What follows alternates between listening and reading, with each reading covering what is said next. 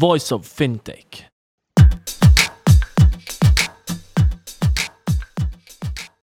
Welcome to Voice of Fintech. Today we're talking to Eve from R3. R3 is an enterprise blockchain platform that developed Corda. It started as a bank consortium and today is an enterprise software company based in London but operating also around the world. And uh, we met in Zurich where R3 and F10 announced uh, a partnership. So we'll talk about R3, the Corda, what they can be used for startups.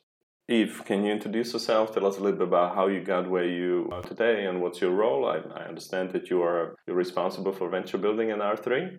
So can you explain a little bit how how did you get where you are? Absolutely. So it's a pleasure to be here. It's always a pleasure coming here to Zurich, and uh, I mean the home of Crypto Valley. You know, you'll have a lot of news and a lot of interesting initiatives when it comes to blockchain. I personally got involved in blockchain about four years ago. Um, I, I, originally have more of a policy background, and I was interested mm-hmm. in international development and how to make finance more inclusive. And I, you know, discovered something called Ethereum uh, at a certain time, and and all the, the other blockchain 1.0 technologies, and they gave me a real hope that you know if finance is changing, maybe we can make it more sustainable, more inclusive, uh, more streamlined, more efficient. So I got involved building a lot of blockchain projects on a number of blockchain platforms like Ethereum, like Rootstock, which is a smart contract platform on Bitcoin. And eventually I found myself building enterprise blockchain solutions. And that's where I discovered a technology called Corda, built by R3. And Corda's unique approach to blockchain specifically inspired me to, you know, join the company uh, in London and uh, focus on capital markets infrastructure projects, digital assets, insurance projects in Europe, the Middle East, and Africa. All right, so what is R3 today? So, R3 is an enterprise blockchain software company. And um, initially, the story of R3, I mean, a lot of people wonder how this blockchain came to be uh, as a unique new platform.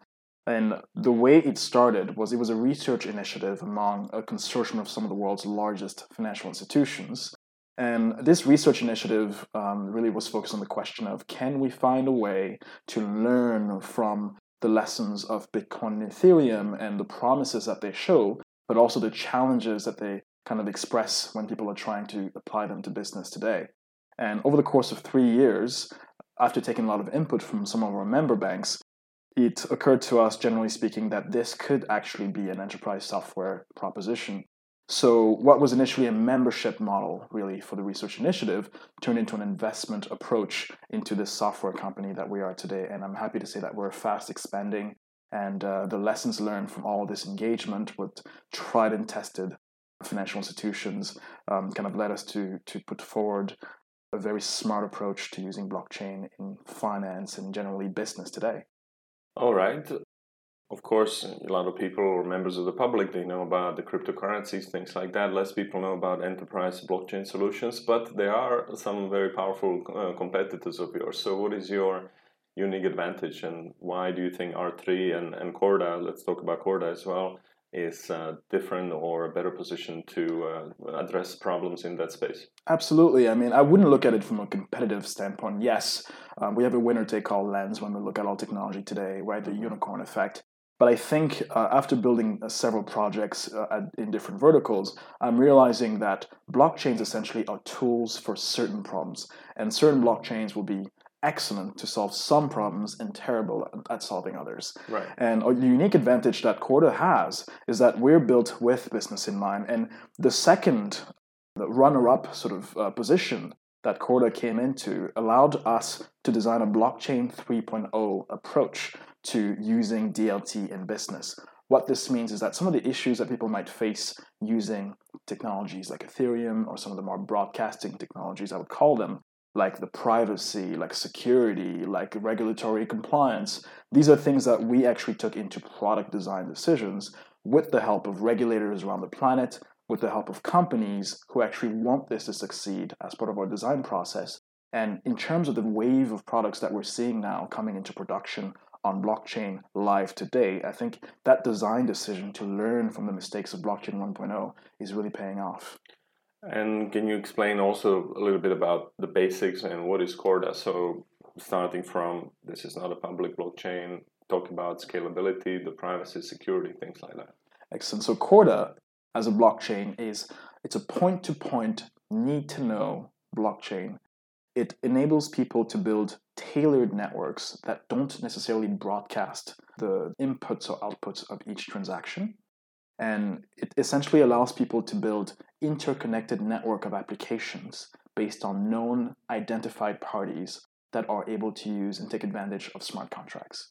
Now, this has strong implications if you're looking to, say, build derivatives trading applications, but don't want to broadcast the content of your trade right.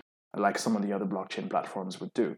Another thing that is really essential here is that if you and I have a swap transaction that we want to do on, on Corda, we will not broadcast this to the rest of the planet in order to prove that it's true, because the cryptography, the cryptography of you and I will actually demonstrate this. But we can loop in a regulator who is also aware that not only are we not breaching regulatory compliance rules, but we're also able to loop them into every single transaction, but only them, because that's what we choose to do.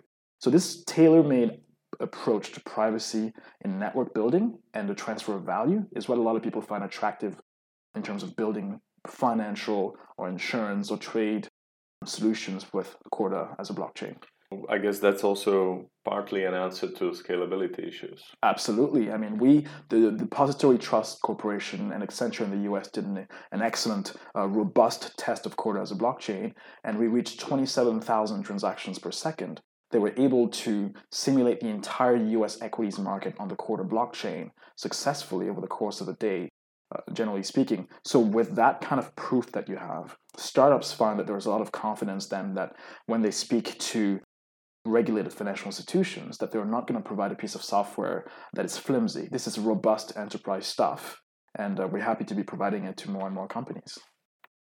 And who are your target customers or your key customers? You alluded to the beginnings of R3 that it's um, that it's been a banking consortium. So, do you only uh, tailor your solutions to the banking sector, or uh, is this also potentially usable for the industry? Absolutely. So I'll answer this in terms of the verticals that we're seeing and the types of companies that we're seeing in our, in our ecosystem. And yes, there is this view that, of course, if you start as a consortium of financial institutions exploring how to apply smart contracts to your industry, you'll be perceived as a bankers only blockchain. But that's no longer the case. We've been surprised that insurance actually is our largest, most successful vertical um, compared to, to financial mm-hmm. services to start with. But more than that, we're seeing people using blockchain in uh, the Corda blockchain in supply chain projects, in trade finance projects, in telecoms projects increasingly. And we have other verticals in shipping, medical services or health services, and uh, some others that I won't bother to mention today because they're, they're just growing in their diversity. Okay. In terms of the type of companies that we're looking at, it's ISVs, it's system integrators, it's tech companies who, generally speaking, want to offer new types of products to their end users. And sometimes these tech companies are offshoots of major banks, uh, major financial institutions as well. So if you go back to the banks and uh, you talked about capital markets, capital markets fintech is a particular niche, obviously critical to banks, not so publicized uh, sometimes.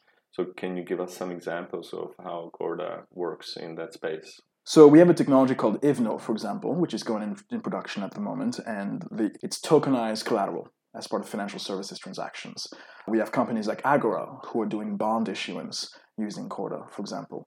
We have successful consortiums of banks like in Marco Polo who are doing trade finance, essentially receivables financing on a consortium basis. And Voltron, which is essentially a technology to do uh, along the same lines trade finance solutions linked to like you may have seen the HSBC announcement.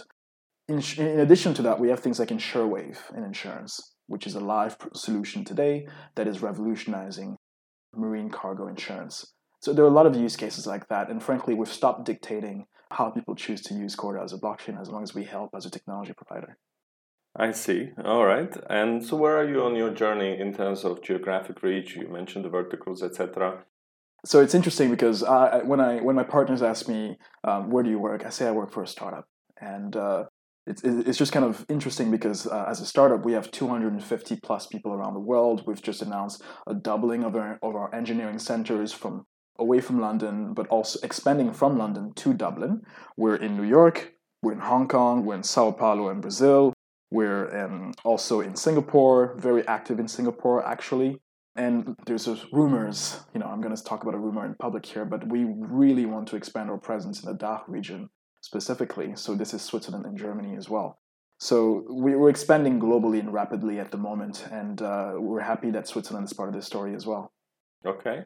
So I heard that you announced cooperation with F10. So what does that entail? Right. We are busy being an enterprise software company, and that means that we can't necessarily be an incubator. We can't remain a lab forever, right? And F10 is such a tremendous tool for us because we, we don't have a technology unless it's adopted, unless startups feel motivated to use this technology that is open source today to provide value to their customers and their segments. So F10 has been a successful experiment in developing companies that use blockchain technology, Corda blockchain, to revolutionize the way tokenization is done, revolutionize the way bond issuance is done, revolutionize the way right. uh, people lend, syndicated lending happens in banking today. And F10 just has the eye in terms of mentorship for these startups, the, the hand holding that's required initially, and then the exposure to the key players they need in their growth journey. We're happy about this partnership. What is the long term vision for R3? You talked about expansion to DACH, Germany, Austria, Switzerland. But overall, what is the end game for you? Where you would say now we've made it, we're no longer startup or scale up. We are as big as you know, you name it, uh, big big software companies. Hmm. What is the the ultimate target here? I think right now the key focus, you know, we can talk about the, the end game. I think the next step really in terms of R3 is having as many solutions using enterprise blockchain on Corda in production successfully. We're developing, supporting success stories around the world as much as we can. And I think the key thing will be to A, uh, dramatically increase our amount of startup support to grow our ecosystem, developing tried and tested production solutions using blockchain to prove these use cases for people at banks who might be advocating for blockchain technology internally and maybe learning from the lessons of the first wave of blockchain with Bitcoin. Uh, and generally speaking, proving that blockchain actually adds value as a company and building a business out of that that is robust and enterprise grade.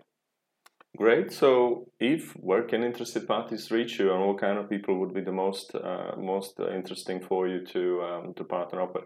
Absolutely. So I'm here at F10. I'm at Yves Messi on Twitter, and generally speaking, r3.com is where you can find the most information today on how to get involved. Wonderful. Good luck to R3. Thank you. Thank you. It's a pleasure.